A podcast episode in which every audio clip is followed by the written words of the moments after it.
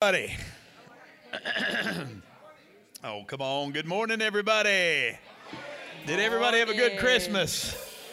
Well, good, good. I hope you celebrated our Lord and Savior Jesus Christ and made him the center of everything you did. Amen. Hey, let's all stand this morning. We're going to begin to worship this morning. Put your hands together if you got rhythm. If you don't, just pretend like it, all right? And uh, we're going to ask the Lord to build his kingdom here. He didn't come for us to wait on a heavenly kingdom. He came that we might begin to live in his kingdom right here, right now. Amen. So this one's called Build Your Kingdom Here. All right, here we go. Come set your rule and reign.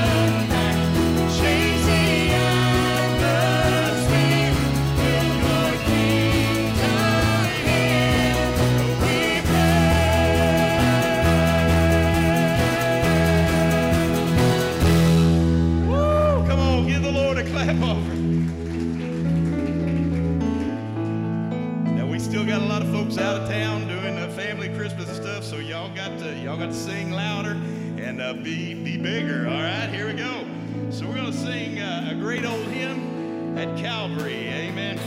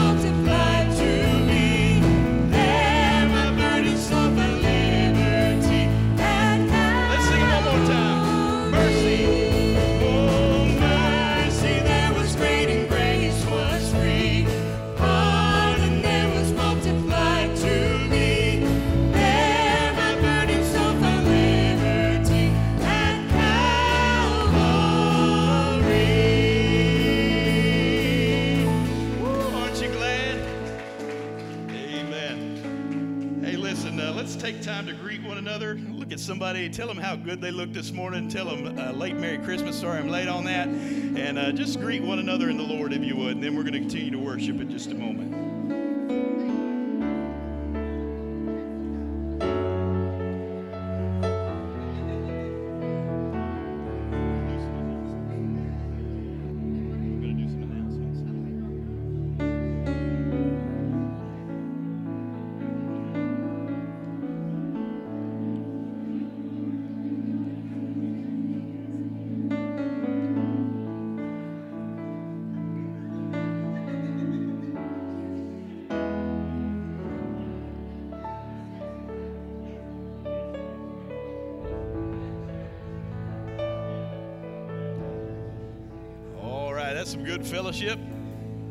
Find your place and uh, be seated if you would. We've got just a few announcements, and um, we'll go over those. All right. Landmarkers love to talk, don't they? Amen. That's all right. That's a good thing. Amen. I'm so glad to see you. You can be seated. And we've got just a few announcements. Uh, first of all, if anybody's visiting, now this is a highly unusual week that somebody would visit. Again, uh, this is usually when it's just the cream of the crop and the home folk. Y'all are the cream of the crop, by the way. Amen. Y'all have the cream that has risen to the top because you made it the day after Christmas. Amen. So you're my Marines. You're my tried, hard, and true. Amen. Amen, brother. all right. Hey, listen, uh, if you are a visitor, uh, and I didn't see any, but I may just be missing somebody. Anybody visiting for the first time? Oh, there know we have one. Amen. Brother Nelson, uh, if you would, uh, get a card there. Fill that out if you would. Put it in the offering basket. at the end. Amen. We're so glad that you're here. Uh, let me give you just a few announcements. Uh, don't forget uh, that Wednesdays we normally have a full slate, but this Wednesday uh, we've uh, we usually don't do the last two Wednesdays in the, the year to give you time to be with your families for Christmas and for New Year's. So we will not have any uh, Wednesday morning or Wednesday night activities uh, this coming Wednesday, but then we're going to kick off once the new year's here, and we're going to hit 2022 on the ground running for Jesus. Amen. Y'all ready? Amen. All right. So uh, uh, enjoy the new year, celebrate the new year. Don't celebrate too much, amen. Uh, but we will have the altar open after New Year's if you need it. All right. Amen. But uh, we're gonna we're looking for 2022 to be full of the Lord Jesus Christ. Amen. And so uh, after the new year, get back in the habit of uh, Wednesday morning Bible study uh, at 10 to 10 a.m. and then Wednesday nights we do a dinner at six and we do uh, everything for all ages at uh, 7 p.m. So uh, jump back in on the, after the new year. Hey, I do have one more need. I know Christmas is past, and we we helped uh, several families for Christmas. But guess what? People's needs don't stop just because Christmas is over. Amen. And so I talked to. Uh, uh, I usually, when you're not here, if you if you missed, you know, you usually get a text from me. Goes, brother Mike, brother Mark is watching you. Amen. I'm watching you, see who's naughty and nice. Uh, but I'll usually send you a, a, text just saying, hey, I missed you. And uh, one family that hadn't been here for a while, they'd come and he'd gotten saved and uh, they jumped in and joined the church. And I just said, hey, I've been missing you guys. And they said, well, brother Mark, our our car is not running anymore. And so we're, we're even having to stay with family just so we can get to work. And uh, so I said, well, you know what? We, we, we'll try to help you with that. Amen. So I have a family that's in need in help with a car. They, uh, they are getting some money, but it's not till like the 7th or 8th of January. Uh, they can uh, pay on a car, but they need, uh, they need one of those uh, what do I call them? I call them a beater car, amen, or a hoopty car, amen. It don't have to look like nothing, it don't have, but if it runs, it's good, amen. Because uh, the main purpose of the car is to get them to work and to church. They said, Brother Mark, we miss being at church. We want to be at church, but we just don't have any transportation. So uh, I have a family that's in need of help with a car. If anybody has just an old beater car, uh, they can make payments on it. It's just going to be a few days where they can actually get some money together. Uh, but I want them to be able to be here because he's newly saved. They need to be here, amen.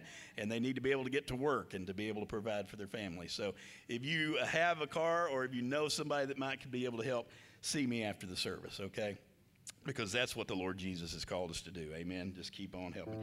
Hey, we're going to continue to worship if you would. Uh, so if you would, stand with us one more time. And uh, man, we're going to talk about making the Lord the king of our heart. You know, I know uh, probably most of you in here uh, that uh, Jesus is your Savior. But the question then becomes Is Jesus your Lord? Does He have control? Have you given Him the keys to the car? Are you letting Him drive? Amen. And so uh, that's what this song talks about the King of my heart. Let's sing it together.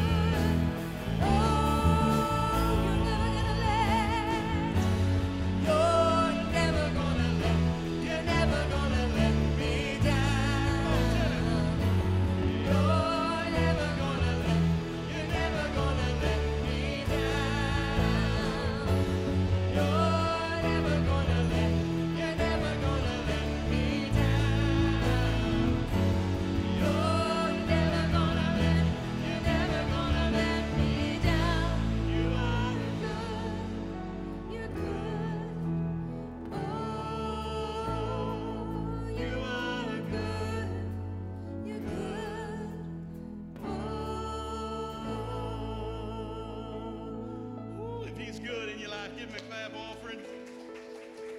Thank you, Lord. Well, Jesus made a statement. He said, I am the way, the truth, and the life. No man can come to the Father except through me. Do you believe that this morning? There's not many roads, there's one road. Amen. That's the way the Bible laid it out. So we're going to sing about that He is the way, the truth,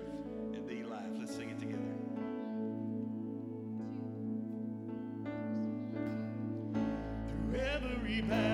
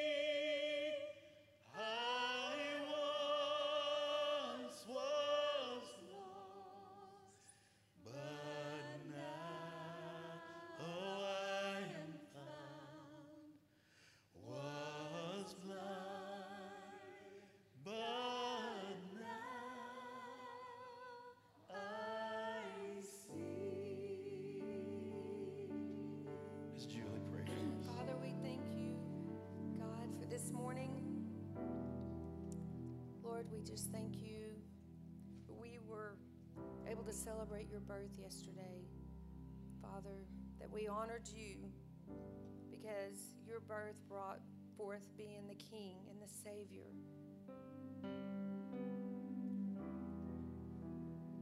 Lord, I ask now that you would just be with the word that you want to share with us today, Father, as it's our last service together as a family in this year.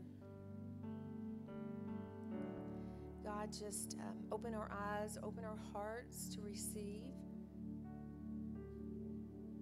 your precious word. And um, God, we love you. We thank you for your grace. We thank you for your unconditional love for us. So, Lord, I just pray that you would be with those, our church family, that are not here today, God. Just bless them, heal them, so that they can be back with us next week, Father. So, again, now just be with us as we hear your word. And we all love you. And everyone said, Amen. Amen. Well, let's give the Lord one more clap offering this morning because he is worthy of our praise. Amen. Man, it is so good to be here with you the day after Christmas. And again, I want to thank you for being here. I know that this is uh, uh, when Christmas falls. Now, next year, I believe Christmas will fall actually on Sunday. Amen. So uh, yeah, and when it when it falls on the weekend, that always makes it a little tougher as far as church how to uh, navigate all that. But uh, man, I appreciate you being here. I know we still have many out of town. In fact, I think our family still has one more Christmas to do, amen, that we're going to do this afternoon. So, uh, like y'all, uh, you know, extended family, friends, loved ones, and so I know that many are out of town and still still doing some Christmases around town. Uh, but I do hope that uh, you will attack 2022 uh, with Jesus in your heart. Amen. Uh, we're going to take the shield of faith, we're going to take that sword, and we're going to attack 2022 with the Lord Jesus Christ. Amen. Um, I, I spoke last week kind of a Christmas sermon on uh, Isaiah chapter, one of the verses was Isaiah chapter 9, verse 6. And I wanted to piggyback off of that uh, the day after Christmas because of this verse. And we're going to take three or four weeks. And there are, uh, again, Isaiah was prophesying about the Lord Jesus Christ 700 years before Jesus shows up. It's pretty amazing, it? Amen. And if you read of all of Isaiah, the prophecies are pretty specific and they get very specific, and you can see Jesus all through them. And you know that he is speaking of the Lord Jesus Christ, our Savior, 700 years before he shows up. Again, that just blows my mind. Amen. Uh, but there is this verse in Isaiah chapter 9, verse 6, and it gives God some names. Amen. Now, how many of you know back in the biblical days, names were extremely important. Amen.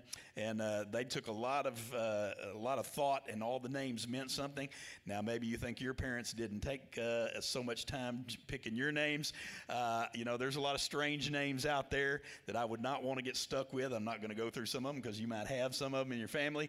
Uh, but you know uh, it's funny how names change over time, doesn't it? Uh, my grandparents' names, uh, one of my grandmother's name was Leona. Uh, Leona, I think Julie had a Fanny Bell. Uh, she had a Joe Boy. I don't know where Joe Boy comes from. I don't know if that was on his birth certificate or not, but that's what everybody called him, Joe Boy. Amen. And she had a Fanny Bell. Well, you had some really strange. What was that? Her her daddy's name was EJ. Didn't stand for nothing. Amen. It was just EJ. Amen. And so we, we names have evolved kind of over the years, uh, and sometimes we don't like our name. You know, sometimes we we want to change our name. Uh, our two sons were supposed to be Matthew and Joshua, but of course, and those are good, solid biblical names. And me and Julie just really, you know, just uh, you know, just we just prayed about those names, and we said, let's give them biblical names, Matthew and Joshua and they say, I don't like being called Matthew. I want to be called Matt. And Josh says, I don't want to be called Joshua. I want to be called Josh. Amen. And so, uh, you know, it, it never fails. You know, no matter what name you give, it's kind of that whole uh, thing of just whatever we don't have, that's what we want. Amen. If you have curly hair, you want straight hair. If you have straight hair, you want curly hair. Uh, you know, if you're too big, you want to be skinnier. If you're too skinny, you want to be bigger.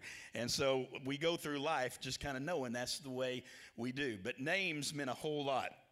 And there are many names for God and for Jesus. Amen. But let's look at Isaiah chapter 9, verse 6. And again, you are welcome to take notes.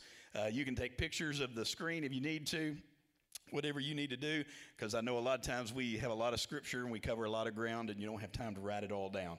Uh, but take notes if you would. Again, uh, why? Because we retain so much more when we write it down than when we just hear it, okay?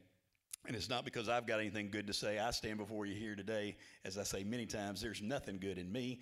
I have no original thoughts, but guess what? The Bible is good. Amen. And the Spirit of God and the Word of God is good. So uh, write it down if you would. Isaiah chapter 9, verse 6 says this, and you know, uh, most of you will know this, for unto us a child is born, unto us a son is given, and the government will be upon his shoulder and his name will be called. And over the next three or four weeks we're gonna we're gonna go over all these names. Today we're gonna talk about his name will be called wonderful counselor. Amen. Then the next one is mighty god. Now this is the son of god is being called mighty god. Why? Because there's that whole trinity thing. Amen and even a lot of Christians are confused about the Trinity. How can it be? How can it be three separate entities but one person? Well, it's very easy if you think about it. I'm Mark Trammell. Uh, I was Floyd Trammell's son. Uh, I am the father to Matt, Josh, and Faith, and uh, then I am the grandfather to uh, to Maggie and to Anna Kate. And so I am one person, three different entities, all right? And it's no different. There's the Father, the Son, and the Holy Spirit. But the Bible is very clear that it says Jesus was God. In the beginning was the Word, and the Word was God. Amen. And so, and Jesus didn't just show up uh, in that little manger. Jesus showed up in heaven long before that manger. Amen. And so Isaiah is prophesying about that. Wonderful counselor, mighty God, everlasting Father, Prince of Peace. Can I get an amen? Man, that's good stuff. So we're going to look at each of those names, but today we're going to concentrate on um, on wonderful counselor. Now, why wonderful counselor? Uh, because, quite honestly, you and I, we need somebody to fix us. I don't know if anybody told you or not, but let me look you in the eye. You're broken. Let me look in my eye. I'm broken. We are all sinners saved by the grace of God. Amen. And we all have a sin problem in our life. We all have a sickness. And so we're going to talk about that some more. Let me give you the origin of wonderful counselor, though. It comes from two Hebrew words, all right? The first word is Pele, and Pele means uh, this. You can look, it's on the screen there. Beyond understanding, too wonderful for words. And then the second word is Yoez, Y O E Z. Yoez means to advise, to consult, and to guide. So wonderful counselor. A counselor too wonderful for words, beyond understanding. A counselor too great to even be able to express how wonderful he is. Amen. Now, why do you and I need a wonderful counselor? I thought all we needed was a Savior. Here's the problem with many Christians that's all they think there is. They think I'm, I'm supposed to be up here and I'm just supposed to preach the cross and preach the gospel. And believe me, that is part of my job. And when there's lost people here, I can guarantee you at the end of every service, I'm going to give every person an opportunity to respond to the gospel. Every sermon will be wrapped in the gospel. But guess what? There's something beyond when you get saved. There's something beyond getting saved. Then you have to live your life as a living testimony. The Apostle Paul called it running the race. He called it a journey. He called it many things. And this is why the Apostle Paul, most of the New Testament, why didn't why weren't just the gospels written about Jesus and just stop? Because guess what? Paul knew that he had to write these letters to the churches to instruct people in how to live as a Christian, how to be a living testimony. So, part of my job, in fact, it's not even in the preacher, preacher's job description. Now, yes, I should be sharing the gospel, should be winning the lost, but guess what? The Bible talks about the job description of the preacher being uh, my job is to equip the Anybody? Equip the saints. All right? So my job on uh, Sunday morning here is to give you the gospel out, but it's also to teach you how to live in the world but not be of the world. Amen? And so you need something beyond. It's wonderful that we have a Savior, but guess what? He doesn't stop at just being the Savior. He is your wonderful counselor, He is your mighty God. Amen? He's your everlasting Father, He is your Prince of Peace. You need that because guess what? I can't just leave you right there. Here's what the problem is with many Christians I got saved. I'm good. I got my ticket out of hell, and I'm just waiting on the train to show up. That is not the proper attitude. If that was the way it really is supposed to be, here's what would happen. The minute you ask Jesus into your heart, you go straight to heaven. Why does that not happen? Why, does, why is it not arranged that way? Why are you left here? Because guess what? There are others that are still lost. There are others in your family. There are other friends. There are people that you work with that still need Jesus. Amen? And so you have to be that living testimony. So my part of my job is to yes get you saved, but then the other part of my job is to equip you. Amen? And to help you to grow, to mentor you. Otherwise, why did Jesus need 12? Jesus needed 12 because he knew the job was bigger than himself. And guess what? He went around telling people about the gospel. He went around telling people that he was the way, the truth, and the life, and no man comes to the Father except by me. But he knew it was important enough. He took these 12 in and he began to pour his life into them. Amen. And he began to mentor them. And these were not a lot of educated guys. Most of them were just fishermen, average people. But Jesus poured his life into them, and he didn't just stop at salvation. He said, Here's how you live in the world, but not be of the world. Here's how you be a shining light in the darkness. Here's how you. So that's part of my job too, is to teach you. So on Sunday morning, guess what? Yes, I'm going to give the gospel, but guess what? On Sunday morning, I'm just going to assume, and it's probably true, that most everybody in the room is already saved. So you need a little bit more than the gospel. You need to know, well, Brother Mark, I'm hurting and this is this is happening in my life. How do I deal with this? Brother Mark, I'm going through depression right now. How do I deal with that? Brother Mark, my family members are lost. How do I deal with that? So here's the thing. I need to understand it'd be like me taking you down to Galveston, getting you a nice big boat, putting you on the boat, and saying, All right, go that way and somewhere out there, the Bahamas are out there. And start that boat and just go. Go, man, go. It'd just be that's kind of like me telling you, hey, heaven's out there. Here you go. Brother Kelly, you need to ask the Lord Jesus in your heart. Just pray with me. Pray with me. Okay. All right, Brother Kelly, you're good to go. Just go to heaven. Go. Just get there. Amen.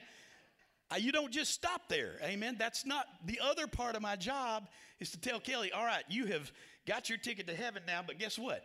You probably still got many more years to live. You need to be an influence in many more people's lives. So, Brother Kelly, let me tell you how to live in the world, but not be of the world. The Apostle Paul had to write most of the New Testament to the churches. What were the churches? Lost people? Hard headed, stinking sheep Christians.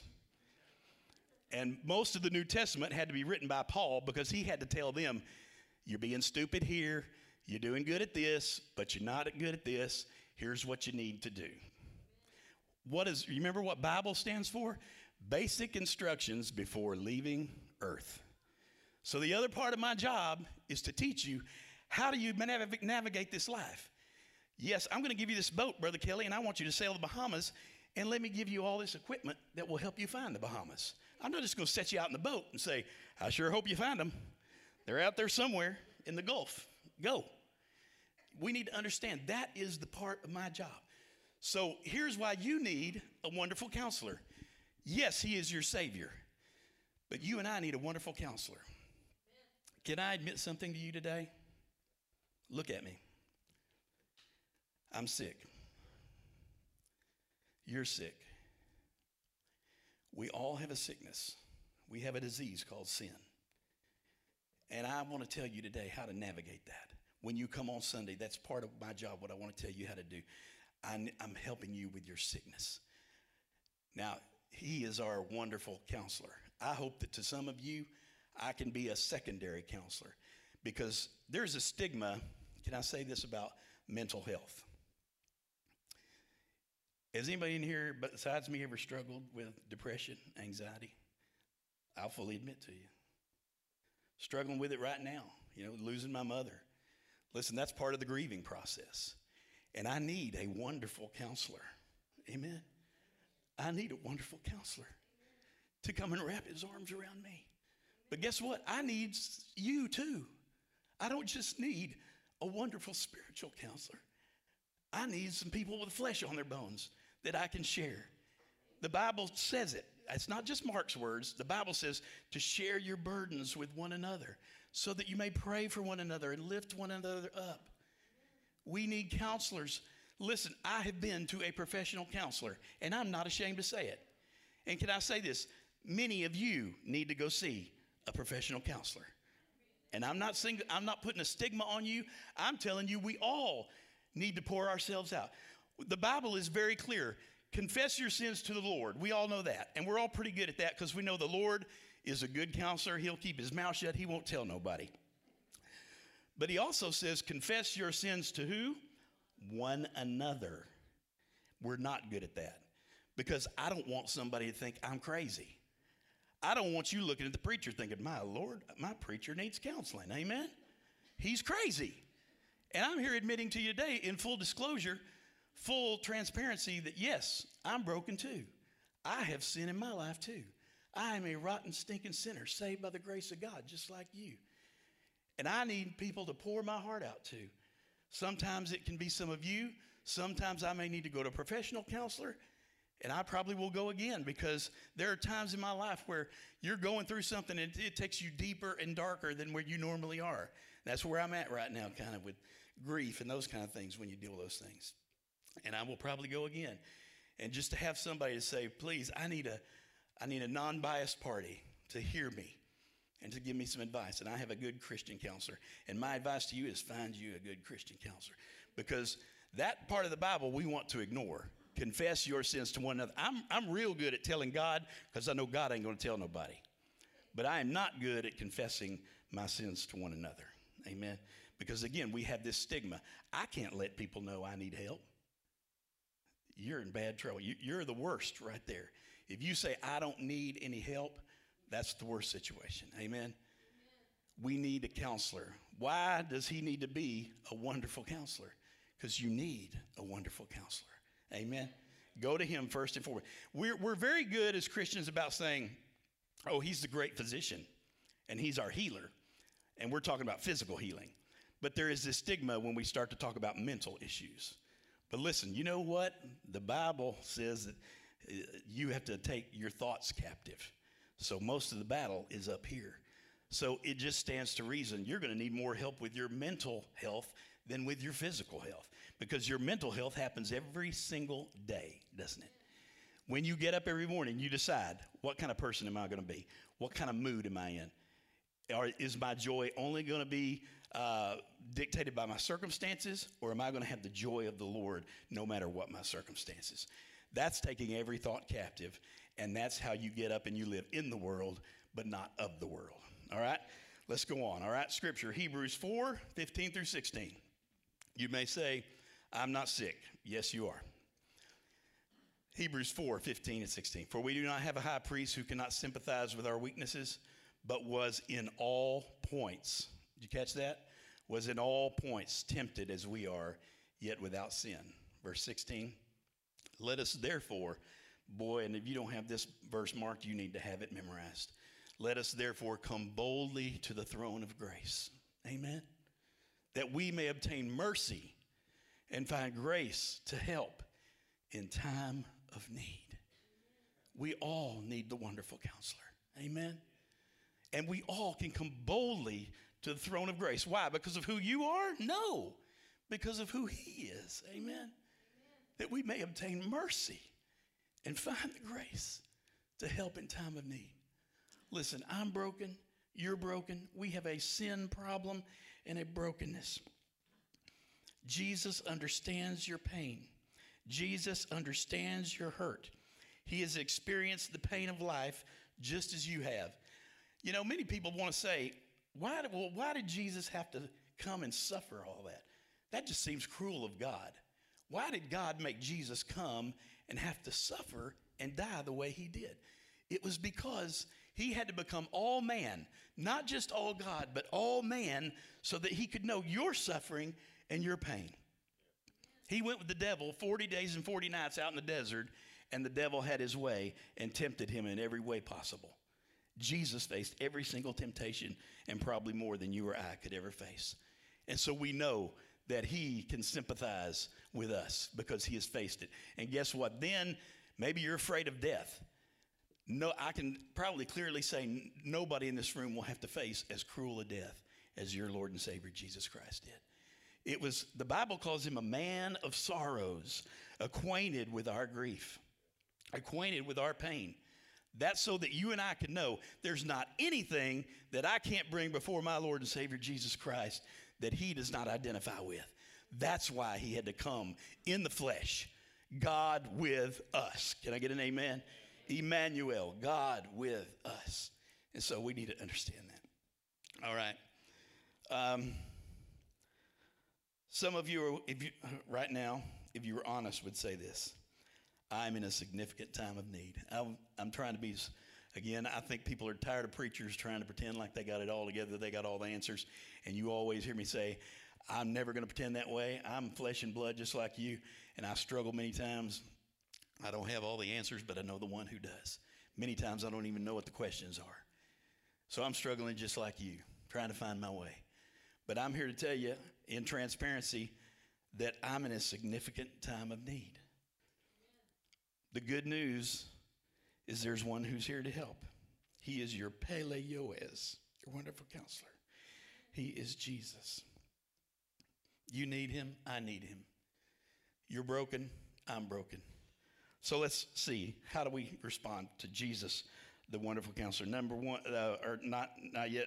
The main thing I need you to see about Jesus, the wonderful counselor, is that he comes for the sick. Luke 5, 31, 32. It says, Jesus answered, and he said unto them, Those who are well have no need of a physician, but those who are sick. I have not come to call the righteous, but sinners to repentance. Do you remember when Jesus came and he was calling his 12? There was a guy named Matthew. Levi was what he was really known by. He was a tax collector. And tax collectors were mean, ugly, mean old cusses. Amen. And they robbed people and they cheated people, and everybody hated the tax collectors. And because no good people would hang out with the tax collectors, you know who they hung out with? All the other bad people prostitutes, thieves, murderers. So Jesus comes along and he calls this guy Levi, later known as Matthew. And he says, Guess what, Matthew? We're having a party at your house. And says, Do what? Jesus, you're coming to my house? So he rushes home to get ready. And Matthew is excited because he has met the one who will change his life. And so Matthew says, I'm having a dinner party. I need to invite all my friends. Well, guess who his friends were? All dirty, rotten, stinking sinners prostitutes, thieves, murderers, and other tax collectors. So Jesus shows up at his house and it's full. And Jesus walks in, and the religious leaders are watching all this and they go, Oh, he claims to be the Son of God. But look, who would hang out with these terrible, terrible people? He's actually going to sit down and have dinner with them. And they were indignant. They couldn't believe that he would even take company with these sinners. But I'm here to tell you in this story, you and I, we're the people in Matthew's house. And he has come for the sick. He's not come for the healthy. The healthy don't need a doctor, the sick need a doctor. And guess what? You and I were sick. We didn't even realize we were sick until one day we heard the good news of the gospel and somebody said, Without Jesus, you're sick. Guess what? You're dying. You are dying. You are dying in your sins. Amen? And we, you need Jesus. And it's like a light bulb went off that day and I responded to it. Amen? And then life really began. And then I didn't know anything. I was probably like you. I got saved. I didn't know anything. And somebody had to come along and they had to mentor me and they had to equip me. Brother Milton Gardner, he's in heaven now, amen. But he was right over here at Friendly Baptist Church where I got saved. And Brother Milton Gardner and my youth pastor, they began to mentor me and pour into my life. and show me how to be in the world, but not of the world, and try to bring some other people with me. Amen. And I've been trying to do that ever since. Amen. It's good to live your life for the Lord. But guess what? We all need help doing that. Getting saved is easy. Jesus did all the work. Living your life after you get saved, that's the hard job, isn't it? Staying right with the Lord, that's the hard job. Amen. All right. Where are you sick? So the question becomes this. Let me ask everybody. Where's your sickness? Now, I can tell you this for everybody in the room, it's different. Some of you are struggling with addictions. That's your sickness. Some of you are thinking about other people's addictions and you got self righteousness. Guess what? You're just as sick as the other one.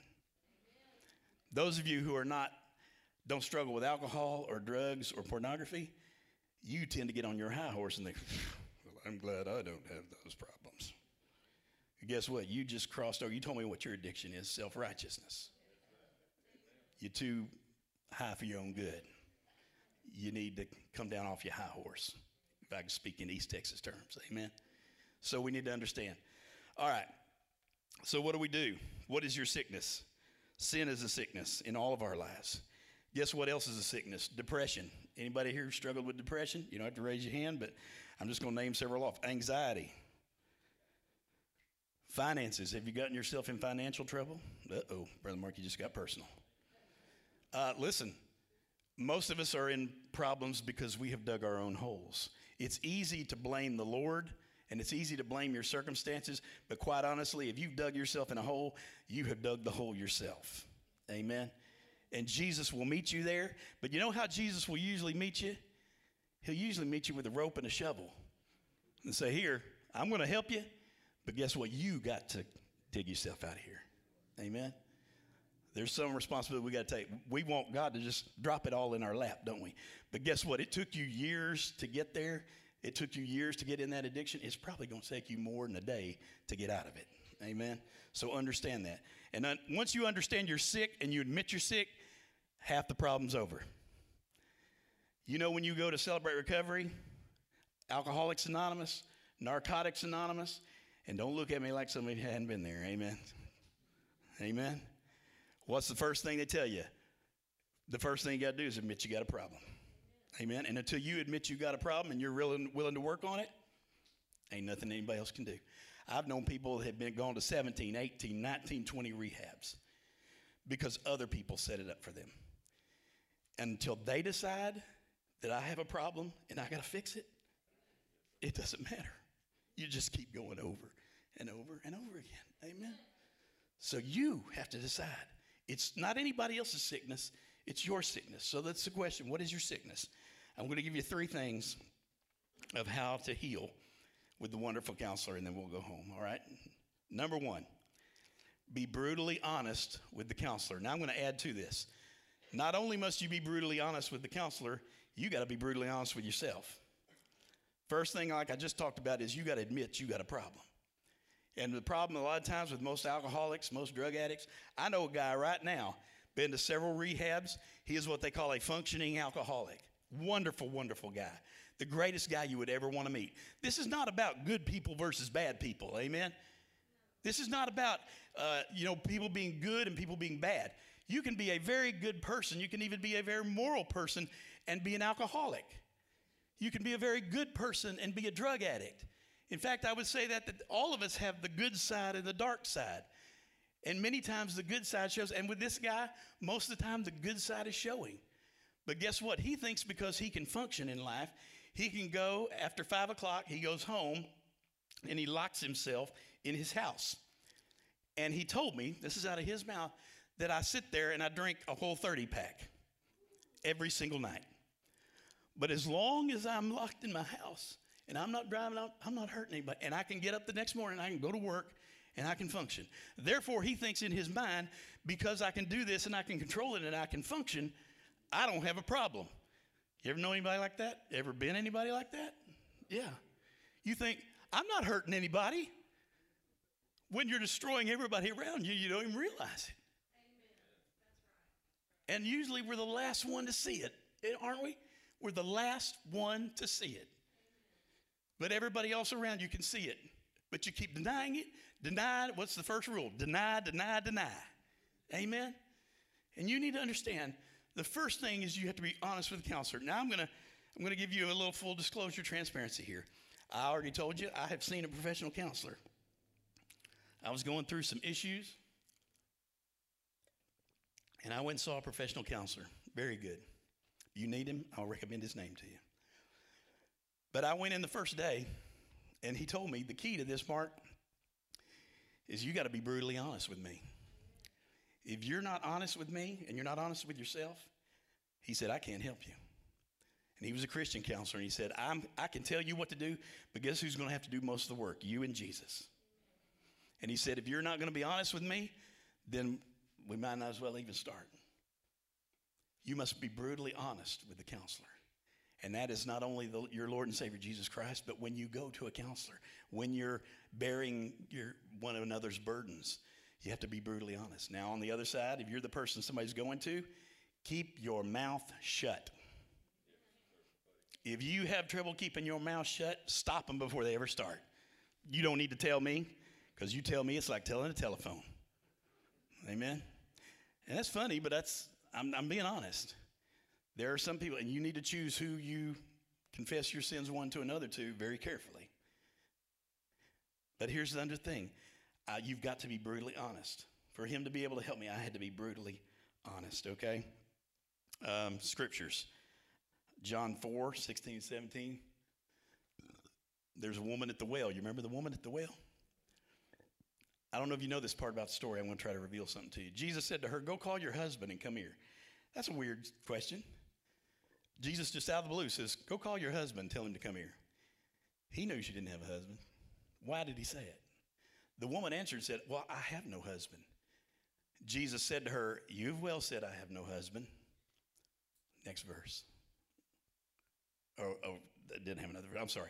And she, she goes on to tell him, and, and Jesus says, No, you've had f- five, and the guy you're with now is not your husband. You're living with him, you're shacking up with him. So Jesus already knew all the answers. Why did he ask her the question? Why do you think? Jesus asked her the question because he wanted to see if she would be brutally honest with him or if she would lie and cover it up. Can I tell you this? Your wonderful counselor already knows what you're dealing with. He knows what the answers are. There's no sense in trying to hide it from him. And guess what? If it works for him, when you go to another counselor or you go to bear one another's burdens and you go to confess to another person, just be an open book. Be an open book because Jesus knows all your secrets anyway. There are no secrets with the Lord Jesus Christ. And so, Jesus, and I believe this Jesus leads this woman into salvation. And then what does she do? She goes and she tells the whole town, and literally her whole city, her whole town ends up getting saved because of this woman. But I believe if Jesus had said, Go get your husband and bring him back here, if she said, Oh, oh, oh, uh, okay, he's, he's back at the house. Let me go get him. And she just brings the guy she lives with. If she lied, I don't believe it would ever happen the way it happened. Are you going to be honest and get healed? Or are you just going to lie and just keep the cycle going over and over and over again? Because we're very good at lying to ourselves, aren't we? I am. Amen. All right. We all need to be transparent about our sickness before the Lord. Number two, listen to the counselor's voice. Listen to the counselor's voice. Uh, two scripture on this Mark 9 7 says, And a cloud came and overshadowed them. This is on the Mount of Transfiguration. And a voice came out of the cloud. You remember Jesus was transfigured and he was literally glowing. And this happens. It says, A cloud came and it overshadowed them, and a voice came out of the cloud saying, This is my beloved Son. And then we always hear that part in this story, but look at what the next words are hear him, or in other words, listen to him. This is my beloved Son in whom I'm well pleased. Listen to him. And again, you can't just be, and guess what? It's all lined out in the Bible. But the Bible is very clear. You cannot just be hearers of the word. What do you have to be? A doer of the word, all right? So a cloud came, and so that's the Mount of Transfiguration. Next scripture is John 10 27. It says, My sheep hear my voice, and I know them, and what? And they follow me. Are you a sheep? Are you going to hear the voice of the Lord? And are you going to follow it? Now, you may say, well, Brother Mark, I just got to be honest with you. I've never heard the voice of the Lord physically. Well, guess what, dummy? Neither have I. I have not heard his audible voice. But the Lord speaks to you in many, many ways if you'll just open up your ears and your spirit and your heart. Well, Brother Mark, what are some of the ways? Let me give you several. Number one, his word. Jesus gave you and me the Bible, and it's there for a purpose. It's not to sit on a it's not to sit on your desk and get, get dust. It's for you to go into every single day. Remember what I said at first? Bible stands for basic instructions before leaving earth. And it should be your guidebook every single day. And if you want to know the character of God and the heart of God and what God thinks about certain things, all you got to do is dive into the Bible. Amen. Dive in and he will speak to you. Number uh, another one is other godly people. Look at these people. Look at these fine people sitting around you. Aren't they good looking? Look at all these fine, good looking people. Amen. Now, I will tell you, some of them watch their life and you probably don't want to do what they're doing. Amen. Uh, but I will say some of them, amen. Uh, and none of us are doing it right perfectly. But there are some people you can look at their life and say, you know what? I can, I can take, take notes here. One of the greatest stories I know personally, we had a little gal, a little short gal. Now, I'm not a tall guy, but I mean, this gal was short. She was about here on me at New Beginnings Baptist Church in Longview. And she was a worshiper. I mean, she worshiped like nobody's business. And she'd be on the front row. She'd always get on the front row because she knew people would be looking at her. She knew she would draw attention, but she didn't want to worry about what anybody else thought. So she got herself up in front of everybody where she didn't care. And I mean, this gal, I'm not talking the little, the I'm carrying something, uh, amen, or the, you know, the little baby hello. I'm talking full out extension on your on your knees, on her face, and she would just worship the Lord. She would take all kinds of postures, and during worship, and I was the worship leader at the time, so I'm I'm like up there, and I mean this gal is worshiping. I mean that's like saying sick 'em to a bulldog, amen. So I just whoo, come on, y'all, amen. That would get me more fired up because this gal was worshiping. And one day this guy comes down and he gets saved, and I said, well, what led you to come down here? He said that little gal. I sat right behind her, and that little gal didn't care what anybody in this room thought about her. And I saw her, and I saw her on her face before God, and I said, I don't know what she's got, but I want some of it. Yeah, she didn't have to say a word. She did not have to say a word. Your family, your loved ones, they are watching you. And many times it's way more what you're doing than what you're saying because talk is cheap but they are watching your life. Amen. Even in a worship service, somebody may be watching you. Amen. And this guy got saved. He couldn't get down the aisle fast enough because he said, I don't know what she has. I can't even put it into words, but I want what she's got. That's how many people were with Jesus. They would come into Jesus' presence and they would say, I don't know what he's got, but I, all I know is what he's got, I want some of it. When you're full of the Holy Spirit, people will look at your life and they will say, I don't know what they've got, but I want some of it. That's the kind of person I want to be. Amen. I want people to look at my life and say, I don't know what Mark's got, but I want Mark's not perfect. Mark makes, makes mistakes. Mark is human just like me, but man, the way he reacts to things, the way he acts, and the smile on his face, I want what he's got. That's what I want people to see. Amen. Now, number three, I already made reference to it. You can't just hear his voice, you have to do what the counselor tells you to do. Now, this is the last one, so it's the most important one. I want you to look at me. It doesn't matter what the counselor tells you, and I will tell you this as having counseled other people. I tell people sometimes if you ask my opinion, now again, I'm, I'm very respectful. If you don't want my opinion, don't ask for it. And unless you ask for it, I probably won't give it to you. But many people come to me and they say, Brother Mark, what should I do? And I will tell you this my experience 95%. You said, Boy, that's awful high. It is high. 95% will hear it, but they'll either say right then or they'll just go away. They'll tell me they're going to do it and they'll go away. They will never do it because in their mind, that's too hard. I'd have to change. I'd have to change a whole lot in my life. And I'm like, yes, yes, you're getting it. Yes, hello. You need a lot of change. Yes, you're understanding. Yes, you're an alcoholic who hangs out with all alcoholic friends and you're all in the bar all the time. Yes, you need to change some things. You're not going to stop being an alcoholic until you stop hanging around other alcoholics and you stop hanging around the place where other alcoholics hang out. As to quote Brother Mike, you're going to have to change your play places, you play mates, and you play pretties. And most people don't want to do that. Again, they don't think they've got a problem. You have a problem. What is your problem? What is your sickness? Now, I'm going to tell you this story, and then we're going to be done. Oh, scripture, I'm sorry. Mark 10, 20 through 22. And this is the guy, this is a story you all know. And he answered and said to him, Teacher, all these things I've kept from my youth. And this is the rich guy, remember? Then Jesus looking at him. Now, I want you to, I don't know if you've ever taken time in this story to see this part. Then Jesus looking at him, what does it say? Loved him. So Jesus looks at this guy who he knows is fixing to reject what he's going to say, and he looks upon him with love. He doesn't say, oh, here's another sinner, and I'm going to tell them what to do, and they're going to ignore me and walk away. That's not how Jesus treats you.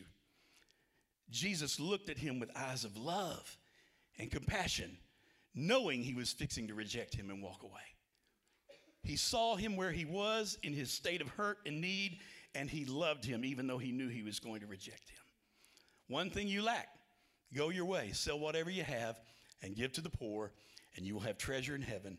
And come, take up the cross, and follow me. And what does it say happened? But he was sad at his, this word, and he went away sorrowful, for he had great possessions. He could not do it. You can't just hear what the counselor says, you must do what the counselor says. I'm going to give you personal story because sometimes what God tells you to do will not make any earthly sense. But the test will be He wants to know will you follow Him above all else? You see, when Julie and I, I'm going to tell this little story. When Julie and I were dating, uh, we were pretty serious. You could look at her and tell why I was serious. I don't know why she was serious. But we were serious, and uh, we were around 20, 21 years old. And the Lord opened up an opportunity, and I had surrendered to the ministry. And I love singing. I, I could sing all day long, but and I know this is going to be a real shocker to you, but I was actually a very shy person. As a young man, I was very shy. And I in high school, I didn't. They all couldn't believe we started dating our senior year in high school, and they wanted to know what was wrong with Julie because you're uh, dating that guy that you know got, ain't got number one, he don't look that good. Number two, he's he ain't got no personality. Amen. I was real shy, and but I could sing, and so I could get up in front of people and sing for some reason, but don't, don't you dare ask me to talk. Don't you dare ask me to share anything with people. Well, uh, God opened up an opportunity for me to go and travel around the country with a singing group. And uh, I was like, well, you know, Julie and I are very serious. And so I went and got some counsel and good counsel. I went to my pastor, I went to my youth pastor, I went to other people. And all of their advice was, well, no, that doesn't even make any sense. I mean, you and Julie are serious, and you're in the middle of college. I was, I had two years down in college, but I still had two years to go. And so, all of the godly advice I went to get was, don't do it. But yet, in my spirit, I knew that God was telling me this was something I needed to do. It was a year commitment. It was a group that you signed up for a year, and then at the end of the year, you could either re sign up for the next year or you could uh, go home. And so I signed on for a year. But, and main reason because I went to Julie and I said, "Here's the situation." And my wife, uh, not my wife at the time, but my girlfriend at the time, said, "I believe God's in this." She thought of not herself, but what God's will was. And uh, I went, and I'm telling you, this was not how I planned it.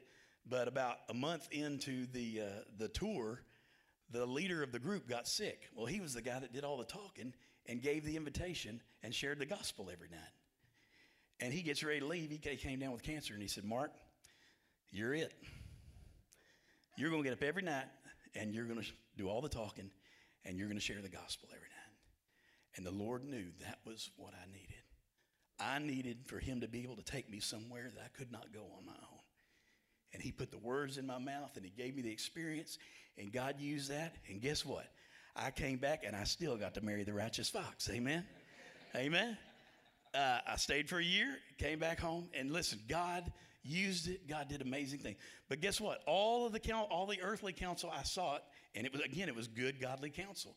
But sometimes God wants to see if you will forsake all else and listen just to his voice. Because I knew in my heart and in my spirit that God was telling me, that's what you need to do, Mark.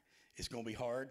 Uh, I was gone from August until right before Christmas, got to home, come home for Christmas for two weeks, and then was gone another four or five months. So that was four or five months at a time that we wouldn't get to see each other. But I, we just both knew that if the Lord was in it, that the Lord was going to provide and the Lord was going to make it happen. Amen. So guess what? Sometimes it's the test. God wants to lead you right up to the edge of the cliff. And he wants to see, are you willing to jump? He may never ask you to jump. Remember Abraham and Isaac? He said, sacrifice your son. And Abraham said, you're, you're God, whatever you say. And God never intended for him to sacrifice his own son. He provided the lamb. You remember that? But he wanted to see if Abraham was willing to go to the edge of the cliff and was willing to jump. That's in your life and my life. Julie, you come. Everybody, bow your head and close your eyes. I'm going to give you some things here. What is God asking you to do to follow Him above all else? He may be asking you to do something that seems crazy to everybody else.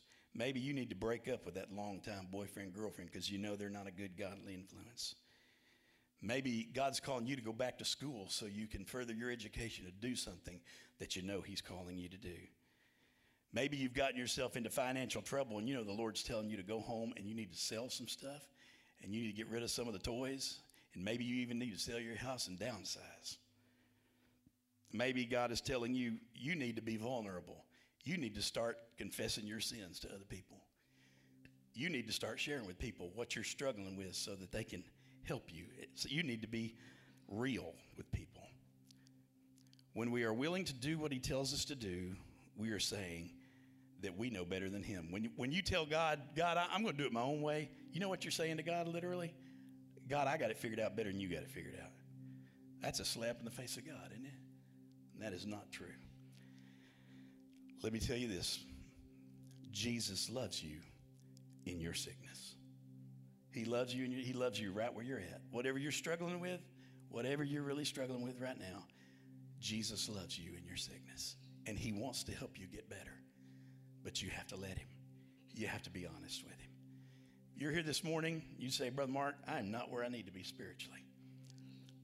I've either never, never given my heart and life to the Lord and let him be the Lord of my life, or I did it one time, but I have wandered far away from the Lord. Either way, you can pray this prayer because He is always waiting with His arms wide open. Just pray this prayer with me in your heart. Say, Dear Jesus, I admit that I'm a sinner. And I believe that you died on the cross for my sins and the sins of the whole world. And right now, the best way I know how, I ask you, Jesus, come into my heart. Forgive me of my sins. Heal me. Be my healer. Be my wonderful counselor. Every head bowed, every eye closed. You prayed that prayer, I don't want to embarrass you. I just want to pray for you. You prayed that prayer for the first time, second time, hundredth time today. Would you just lift up a hand so I could pray for you today? Thank you, thank you, thank you. Now listen, don't just hear the voice of the Lord.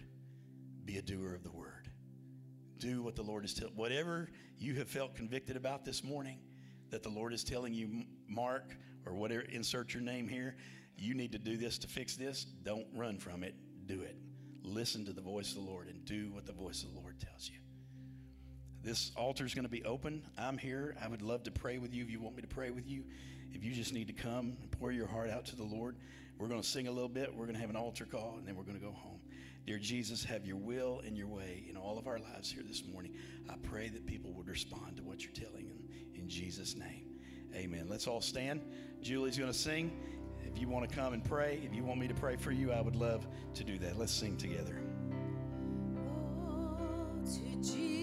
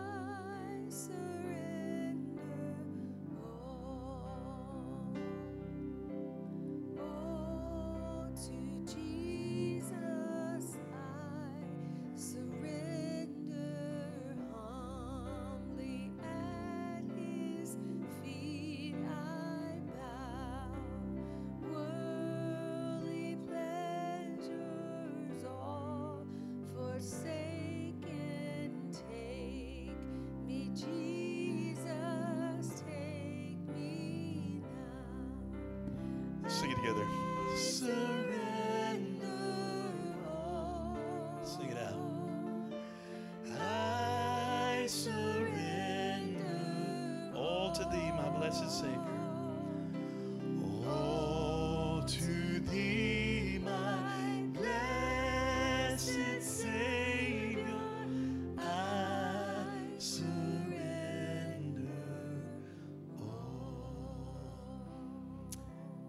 Want to tell you this morning that if, if you raised your hand, there were about three in the room that raised their hand, and I want to encourage you if you raised your hand, do whatever it is that the Lord is telling you to do today, no matter how crazy it seems, what changes need to be made, and even if you didn't raise your hand, maybe you just didn't have the, uh, the gumption to get that hand up, but I want to tell you today do what the Lord is telling you to do. No matter how crazy it seems, we miss more opportunities with God because we're too scared or we're too prideful. And so I'm, I'm begging you, I'm imploring you, and I'm saying it with a heart of love and compassion, hopefully just like Jesus, that nobody's judging you. We're all broken. We all need help. Do what you need to do to get help. Amen. Listen, I hope you have a great rest of your day. Uh, go have some more Christmases like I'm fixing to do. Amen. If you need to. And uh, get ready to come back uh, and let's get 2022 going for Jesus. Amen. I love you guys. And uh, y'all have a great rest of your day. Don't forget, uh, Brother Nelson has the offering basket back there. Hey, pray for Miss Cindy uh, Bryan also. She called. She's got acute bronchitis, and so that's the reason she's out today. So pray for them. God bless you. You're dismissed.